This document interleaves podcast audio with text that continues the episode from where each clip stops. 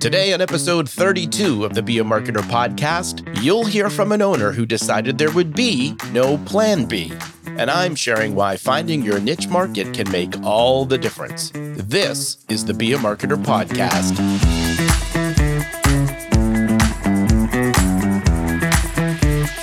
Be a marketer. My name is Dave Charest, Director of Small Business Success at Constant Contact and I've been helping small business owners like you make sense of online marketing for over 16 years.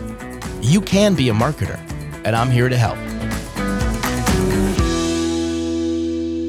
Well, hello, friend, and thanks for joining me for another episode of the Be a Marketer podcast. You know, I've mentioned in a previous episode that in a certain point in my life, I was very much into playing poker, more specifically, Texas Hold'em poker. Well, no limit Texas Hold'em, actually. Oh, and the tournament version of the game. In fact, my wife and I held regular games at our home. Now, let's just go back there for a second. You, did you notice what happened there? We started with poker, but that's a rather general term for, right, a wide variety of card games where you wager on who has the best hand. But then I got a little bit more specific Texas Hold'em, then No Limit Texas Hold'em, Tournament Texas Hold'em, and finally tournament no limit Texas Hold'em home games. Now you can imagine how happy I was to find a website dedicated to how to host a no limit Texas Hold'em poker tournament in your home. it had all the resources we needed to pull off the games without a hitch. Now the website served a particular niche market and could serve and speak directly to that market, which of course was me. now, when you focus on a set of people with similar characteristics, your products and your services and your marketing become more specialized to speak to a specific audience. You become a go to resource because your offerings are better suited to their specific needs, much like the home poker tourney website served my particular needs. Now, a niche market often means the people you reach need what you offer and are more likely to become customers. So, pay attention to how today's guest found success by moving away from the ultra competitive types and instead focused on another type of customer, the non competitive weekend warrior allowing her to become the go to resource for local customers looking for a safe environment where they could feel comfortable and not intimidated. So, if you're not already, perhaps focusing on a niche can benefit your business by allowing you to serve specific needs and better use your resources. Well, friend, today's guest is Charlotte Walsh, owner and operator of Charles River Running in Norwood, Massachusetts. A runner since the age of 13, Charlotte started the community based Sit and Fit full service running and walking shoe store in April of 2012 to provide shoes, accessories, and anything a person who is active and on their feet all day would need to pursue their goals. Now, before starting the business, Charlotte did the things she thought she was supposed to do. She was in the military for a couple of years, got her MBA, tried office jobs, but those things never made her happy inside and she would find herself daydreaming about side hustles. But it took her a while to be in a place where she had the stability and the freedom to pursue a legitimate small business. But at the age of 45, the single parent took the plunge. And although the first year was terrifying, she never thought about giving up. She had decided early on there would be no plan B. Now, 11 years later, Charlotte finds herself driven to understand her customers so she can provide the best products and services to serve their needs. Now, in our conversation today, Charlotte discusses her biggest surprise, what challenges her most today, and the time she felt like she hit it out of the park. But first, Charlotte recalls a big miss early in her journey as a business owner. Let's pick up the conversation there. My big miss was so running shoe stores serve a couple markets. Like you have a sub, couple groups of people are going to walk through your door. You have your aspirational runner, you have your hardcore runner, you have your high school athlete. And I came into the business with the 500 pound gorilla, which is marathon sports. It's our regional big chain was recently bought by Fleet Feet. So they're not really marathon sports anymore, but that's another story they, and I didn't know this, had a real chokehold on the um, scholastic market, high school. And they had people that were just dedicated to building relationships with high school coaches, giving them lots of great things and wooing them and getting them to come to their special student nights. I didn't know this. I didn't do my research. And so my first couple years, I brought in all of these track spikes and cross country spikes, and I'd throw these pizza parties and try to get the, high, the area high school runners to come to purchase my spikes and my trainers. And my sales reps were always like, yeah, you know, we'll try this, you know, but they they weren't telling me that they already like had a very strong relationship with the marathon sports people. So, you know, I made some heavy investments in in those products and just and at the end of the season, I was holding all this inventory and I couldn't, I couldn't figure it out. I couldn't get in the door with these coaches. And, uh, and then I finally, someone was like, Hey, don't you know that so and so is best friends with so and so works? And I'm like, ah. So I got out of that market. I was like, you know, you take it.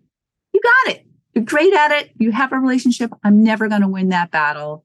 I'm going to, you know, go after a, a you know, a different. So I, that, I mean, that changes things a lot for you though, right? And I think helps you okay, now focus. So what did you find having, okay, I'm going to let that go and move, right?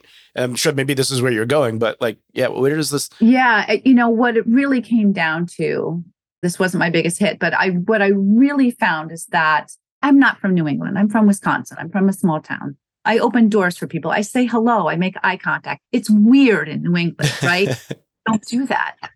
But where it really works is when you have a, a brick and mortar owner operator store where you can actually like engage with people and they're taken a little bit of aback by how friendly you are, but then they kind of like it and they enjoy it. And I keep a tissue box behind my register. Like people come into my store and tell me things like crying. And then I just put the tissue box up the counter and they're like, I'm sorry, I don't know why I'm crying. I'm like, but I found that, you know, not going after high, the high school cross country coaches, I was able just to go after just people, people who wanted to connect and people who were maybe not ready for it, but it became a thing. Like it's a place where people know where someone's going to be nice to them. So what was the biggest, the biggest win then? So the biggest win for me was when I, I, had maybe been open like a year or two, and a sales rep walked through the door with the most ridiculous looking shoe I'd ever seen in my entire life. I mean, it was ridiculous, and I was like, "What is this shoe?" They're like, "Well, this is a company called Hoka One One.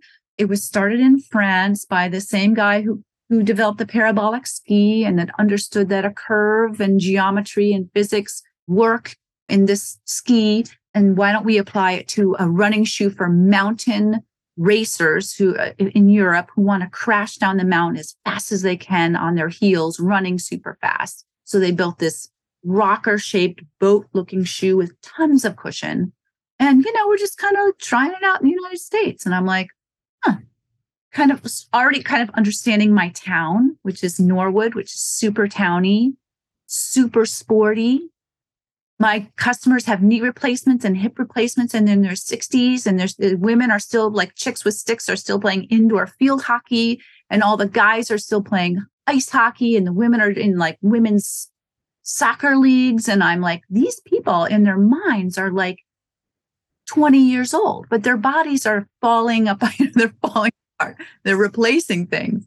And i thought if this shoe is going to help this customer, which it's everyone who walks through the door, because like older people in Norwood remember when there were real shoe stores here where you sit down and get your foot measured. It's called Hanlon Shoes. It was right across the street from me.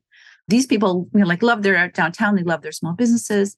And if they recognize that there's a shoe store here that will do all those things for them, and I can give them a product that's going to allow them to just keep going, maybe this is going to work. Right. So I'm like, all right, I am going to try this ridiculous looking shoe, Hoka One One. This was 10 years ago.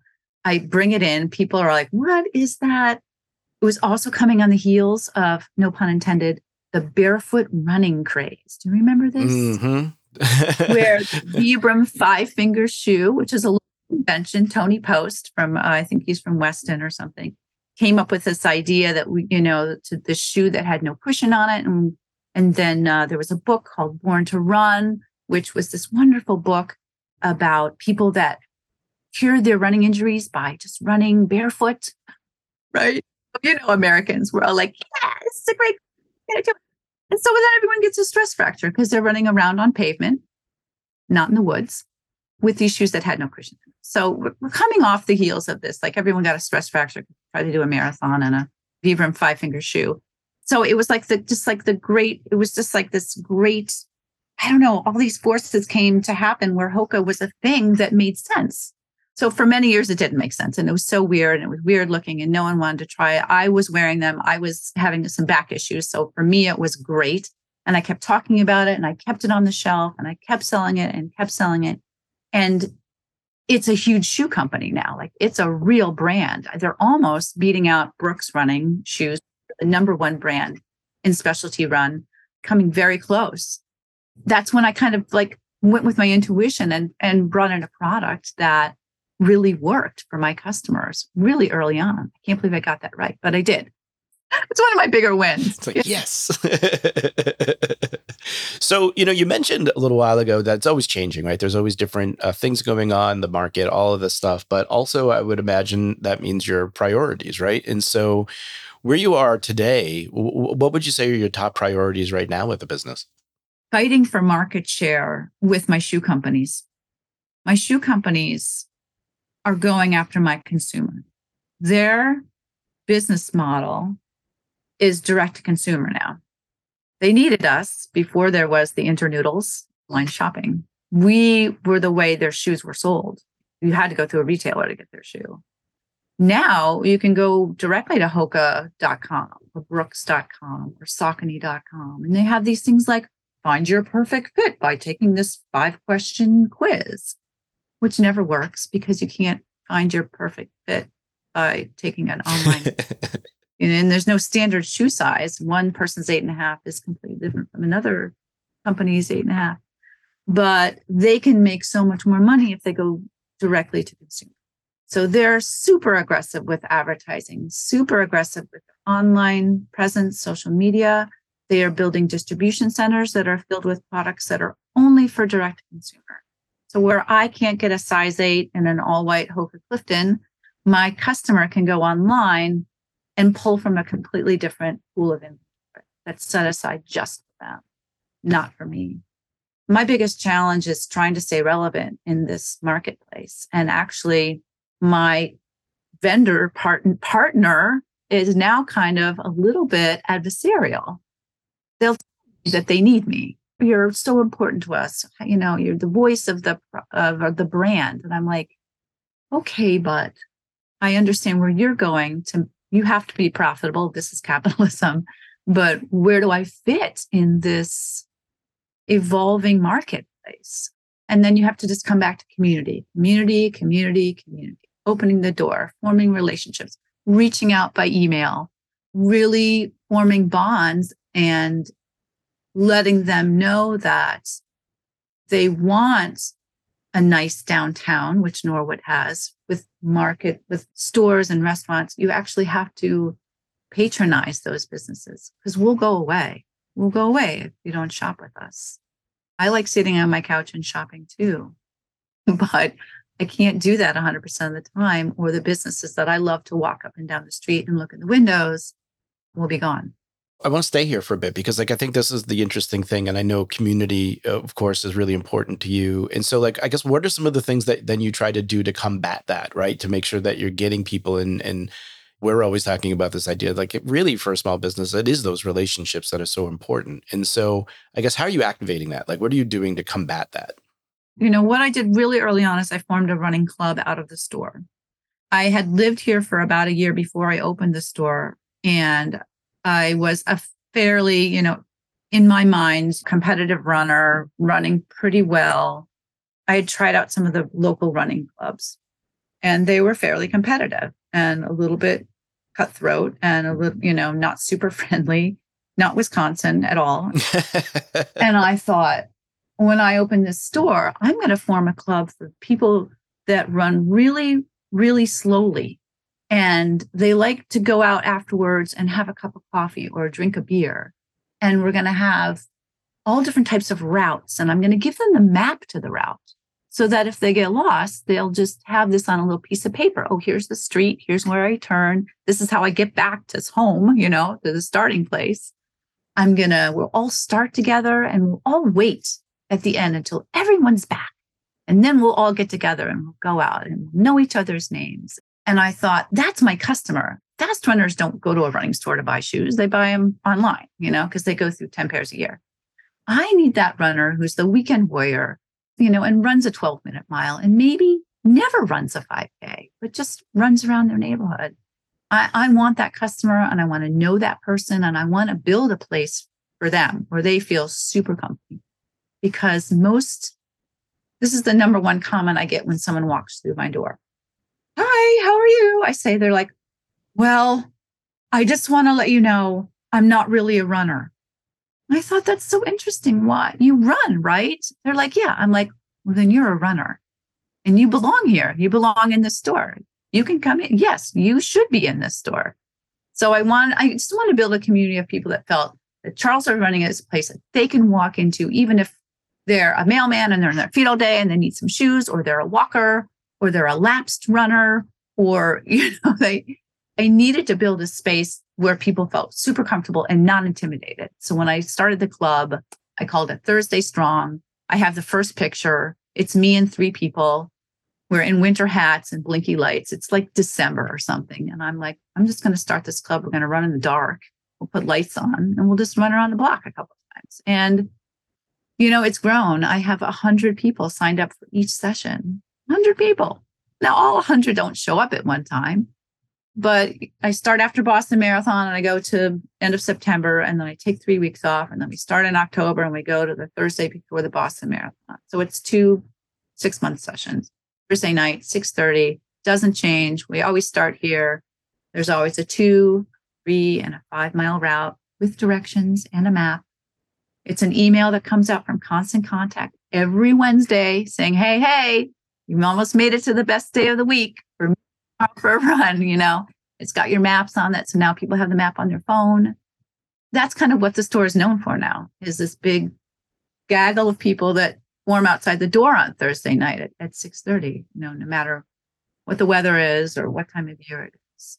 So talk to me a little bit about your approach here with the marketing stuff because uh, you know I've looked at a few of your emails and immediately noticed uh, yeah there maps in there they're like the directions and I I love that just in general right because like I think oftentimes people can assume people like know too much, right? In many instances. And oftentimes, if you're not kind of speaking to like an internal fear or something like that, or giving people the tools to help, right? Like you're actually really helping a lot. So I love that you're doing that. The other thing that I noticed was that the emails are also very personable and they're written and kind and like warm, I guess is the word I want to use here, right? And so I guess this is matching what you're saying that you wanted to create, right? But like, just kind of take me through that process. Like, how did you come up with, I guess, here's how I'm going to do this. Here's how I'm going to do this. Like, this is my approach to marketing. Talk to me a little bit about that. It's been good that I've had some good coaches along the way, kind of informal coaches, like help me find a voice and let people know that if I'm going to have this relationship where I'm reaching out online and not in real life, maybe through an email, maybe Instagram or Facebook, that really people are voyeurs and they're scared. You know, you brought out two things. They're scared and they're voyeurs. Like we like walking around at night because people have their lights on and we want to see inside their houses. You know, people love reality TV because they want to see these embarrassing kind of like vulnerable moments that people have. So it's, you know, and being kind of an introvert and a private person, I realized that I was going to have to let some of that go and be vulnerable, be personable, but let everyone else know that it's you know, I got you. I'm I'm going to take care of you. I'm not going to drop you out on a run in the dark. You know, I'm going to make you wear a light and a blinking light. I'm going to give you a map and I'll be here when you're finished. But yeah, it's really kind of letting people know that they're not going to show up to this like ultra competitive, snarky, we're going to drop you and leave dark type of running event, which had been my experience when I first got here. I know the whole tough guy thing. I was in the Marine Corps for five years. Like I get it. And that's fun for some people, but for other people, that's terrifying. That's not what they want to sign up for. Like, don't be mean to me. Although there are some people who do. yes. That's why we have the Marine Corps. Talk to me a little bit about like what does a typical day look like for your business? Or for you really personally and I guess all of it. Like what does your typical day look like? So I build my store hours around my customer, but also, and it shifted after the pandemic. And then the businesses around me on Main Street. Why would I open at 8 a.m. when nothing on the street opens till 10? So, you know, my typical day, you know, I, the business, I, you know, roll in about 9 30. I've got other things I'm doing at home. I only live a mile and a half away from the store, which is wonderful. So I have a commute. You know, I have a side hustle going on. I started a flower farm, so I do that most mornings. Um, do some working out. I grab my dog, stick her in the car, drive to work, sweep off the front stoop, put out the open sign, bring all the socks that I washed from the night before. Because when you come to my store to try on a pair of shoes, you have to put on a clean pair of socks. Um, I learned that after the entire boys cross country team showed up after practice one day. Having two sons, I I know how bad feet can smell. you know, it's just a small business. I'm one door. I'm, you know, some days I'm crazy busy. Some days I have maybe five people come in the store. I open up my laptop immediately and my social media game isn't always on, but, you know, kind of checking social media, the second wave, going through emails, looking at the calendar. I constantly have orders for shoes coming in. I have to revise those weeks ahead of time to make sure I'm not bringing in something I don't need. Kind of reaching out to my vendor partners because I do a lot of events at the store. I bring in a lot of vendors with demo shoes. Yeah, following up with customer emails. I'm really trying to be so my creative time is when I'm running or exercising, really frees my mind up. And that's when the ideas start flowing and I think of something, oh, maybe we should try that in six months but when I get to work, that's when I kind of open up the calendar and, and start to get creative. I spend a lot of time trolling other running shoe stores for ideas. I manage three different businesses' social media platforms. I'm constantly kind of like managing those accounts, looking at what the competition is doing, getting ideas for that. And then helping customers, which I love. I love. I remember I um I, I was celebrating my first year anniversary, and there's a woman named Melinda Ailes who was the kind of bank person with SCORE. So I worked a lot with SCORE before I opened my business, and they set me up to meet with Melinda Ailes, who used to be in commercial lending, and so she was kind of the person who would warm you up before you went into the banks for lending. And she was so sweet. She came to my first year, year anniversary and got a pair, pair of shoes. She's like, Charlotte, what what was your biggest surprise your first year? And I was like, I didn't realize how much I was going to love my customers. And I do. I find them adorable, even the most annoying ones. I, love the old people that come in. I love the people that bring their parents in. I love the people that bring their awkward teenagers in. I mean, they can't even make eye contact or speak, you know, but I, I've got to work between the parent. I'm sometimes like, I want the parent to go to the coffee shop next door just so that I can talk to the. you know, because the parents like lording over them. I love talking to the new runner. I love talking to the old runners, like these people that can just barely walk, but they're hobbling in and they want to tell you a story about the time, you know, they were running with the running Boston running superstars from 50 years ago. It's the running store is like this, it's this place where people come to like tell their stories. And there's and some incredible stories out there And, you know, le- the legends will walk in. And I have this little photo on the wall of Kathrine Switzer as she was being thrown off the marathon course. So there's this woman named Kathrine Switzer, and she's a marathoner. And it was 1973, 1969, one of those years. She, no women could run the Boston Marathon. She registered as Case Switzer and then had her boyfriend, who was like a football player, kind of run tackle for her.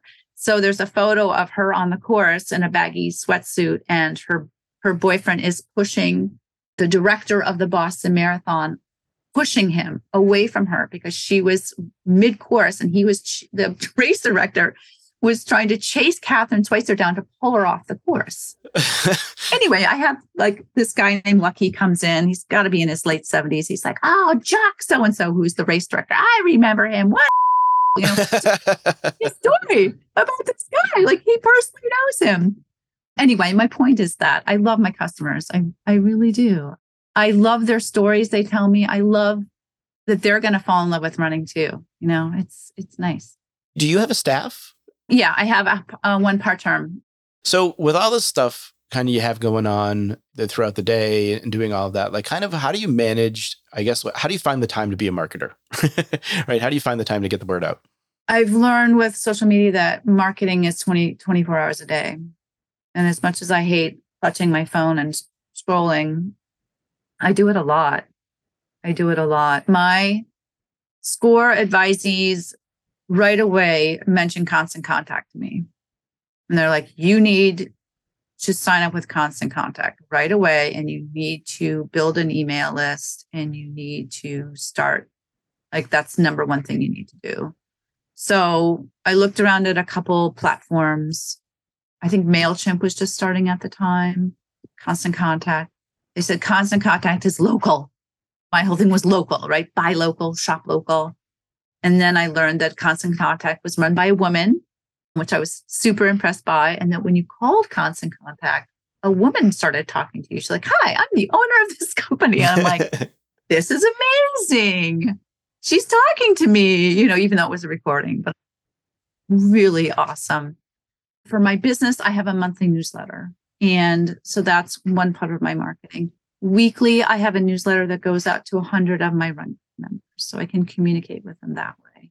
Right away, I started a Facebook page and soon after that, Instagram. I used to be on Twitter, but that really wasn't serving me. You know, it wasn't really building my brand. I got rid of that after it got bought by somebody else. I started out doing some print advertising, but then I, I quickly dropped that because it was so expensive. And I, I don't think the audience was, it wasn't wide enough.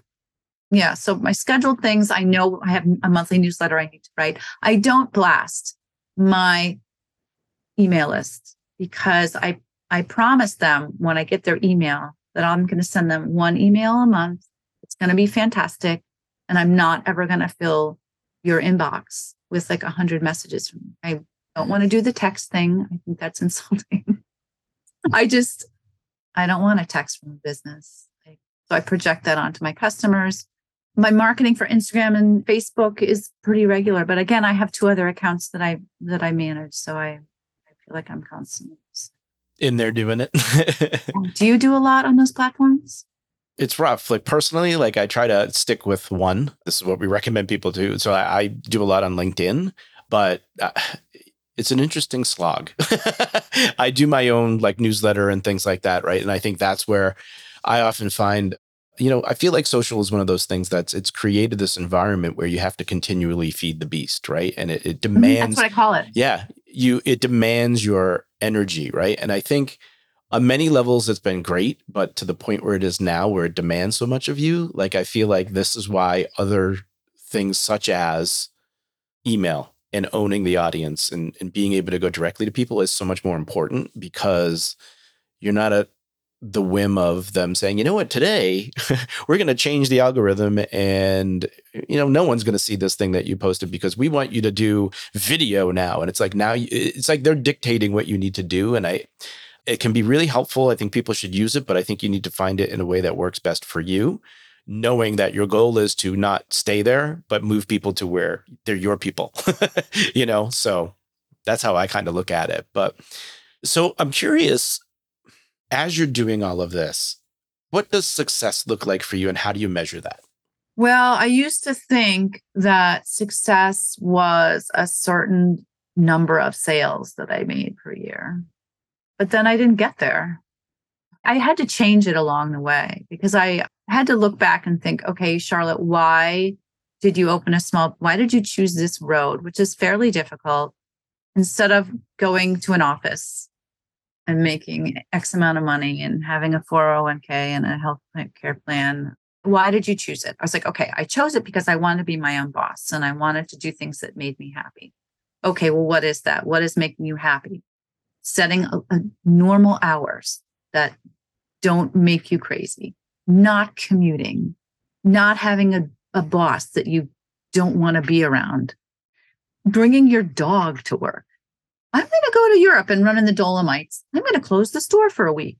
You know what? I can do that. I've done that. So for me, success is having a lifestyle which is not lavish, but brings me joy and I have some control over. How does constant contact help you achieve that?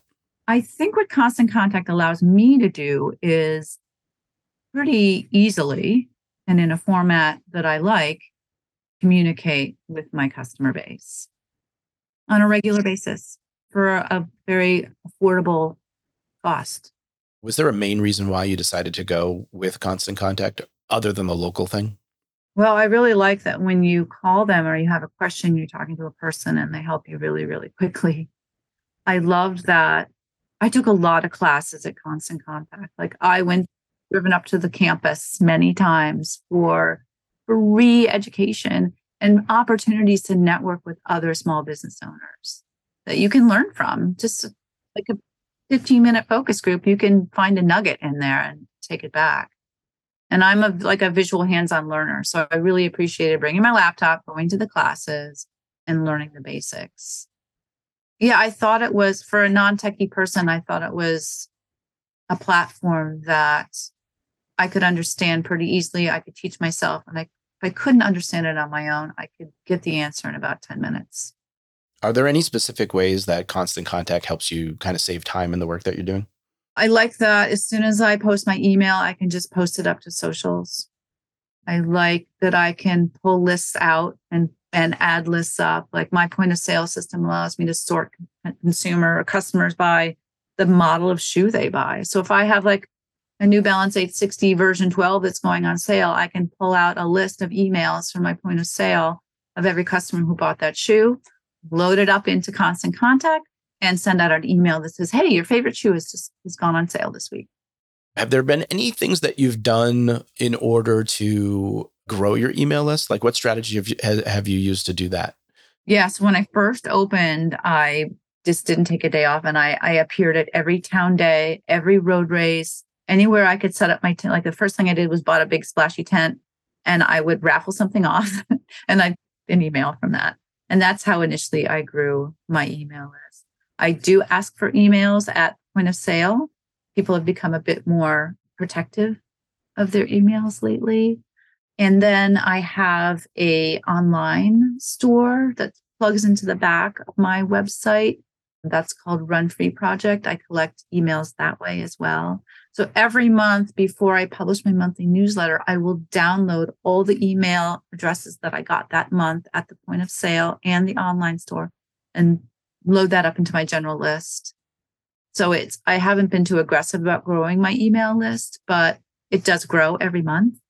Well, it sounds like you're doing the right things. I think, you know, one of the things there's is just really making it part of the process, right? And so you're always asking, right? And so it, it sounds like that I think is just a big boon right there. Like a lot of times people just don't ask, right? And it's like, no, that's really, if you just do that, you're going to start to grow that. So I think that's really great. You mentioned one of the things, you know, obviously people being a little bit more protective of their emails these days, but also you mentioned when you do your newsletter, right, it's going to be good. So, what's your approach with the newsletter? Like, what types of things are you including in that so somebody's going to find value in it when they do receive it from you?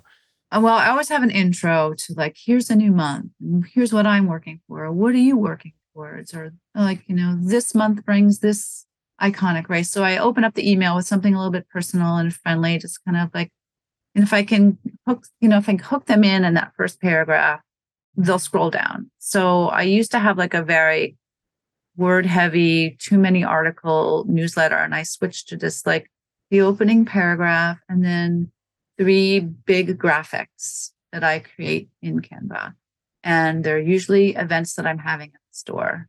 I find that people aren't necessarily that interested in the products that I'm selling, but they're interested in what what's going on at the store. Like what are we doing as a community this month? So I always, you know, once a month I always have a community event at the store, which is always on a Thursday night.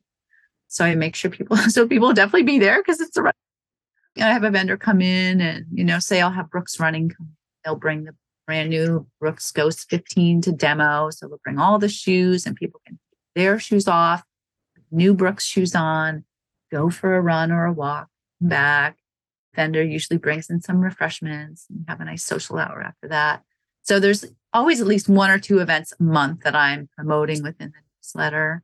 And then I like to have a list of just other things that are going on in the community, other road races and things like that that are coming up, or sharing some tips about if it's summer, like hydration article, a link to another blog or article someone else has written.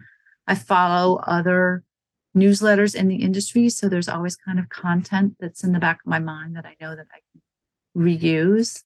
I don't use AI yet at this point because I think people would know. I think in a case like yours where you're using it, or I should say you're creating very personal stories and things like that. Like I think you want to continue to do that, but I think in those areas where you're doing more general information about like something that's not necessarily like a personal thing, like that can be very helpful, right? Like so for example, we have some customers that like does the customer that does a farmers market every weekend, right? And she's basically needs to figure out how to say the same thing every week but in a different way to get people to come to like and so for her for example it's been very helpful to be able to like oh all right here's a different way to say it and here's like a way to and then of course you you human it up right? Like you you kind of you know put your own things to it and so i think it can be valuable that way but uh, I, I think yeah you, when you're in a situation where you're you actually are like writing and you're telling that story you're doing that like it's like yeah well you want that to come from you but may, there might be other sections of the of the newsletter you might be able to help you with like you know I mean that type of thing. But it's it's definitely an interesting thing. Uh it'll be interesting as um with the AI piece with the the data components and when it can start to help you kind of like work as an assistant and help kind of coach you with some things too and I think that'll be interesting aside from just the content generation you know I'm interested in. I haven't dipped my toe in the water yet. Yeah, it's worth playing around with. It's pretty easy to just get in there, and I think you'll be surprised by. Uh, most people are like, "Wow," because all you really need to do is put in a few keywords, and then you get something that then you can do something with, right? And it's it's it's pretty interesting. What would be your number one tip for another business, maybe even someone similar to yourself, but getting started with constant contact? First of all, figure out like your email list is like your gold. So think some strategy around how you plan on growing that quickly and sign up for a bunch of other emails from other businesses just to get some ideas about what you like and what's good and what you think is going to resonate with customers and then apply that to your your constant contact newsletter. Well, friend, let's recap some items from that discussion. Number one, find your niche market. Charlotte shared a story about letting go of the high school market after she discovered a chain competitor already had a chokehold in that area. This decision freed her to focus on an underserved market in her community. She decided to focus on those weekend warriors looking for a friendly group to run with that isn't ultra competitive. She focuses on providing them a safe environment where they feel comfortable and not intimidated. Number two, grow your email list quickly. As Charlotte mentioned, your email list is gold. Think about the ways to grow your list quickly and consistently after that. When Charlotte first got started, she went to local events where her target market was going to be. There, she raffled off products to build that email list. Today, asking for email addresses is a regular part of her routine in the store and on her website. Consider list growth, customer growth and use the tools available to you in your Constant Contact account. I'll share some links in the show notes to ideas to grow your email list. And number three, hold events at your store. Now, throughout this conversation, we heard how important building a community is to Charlotte's business.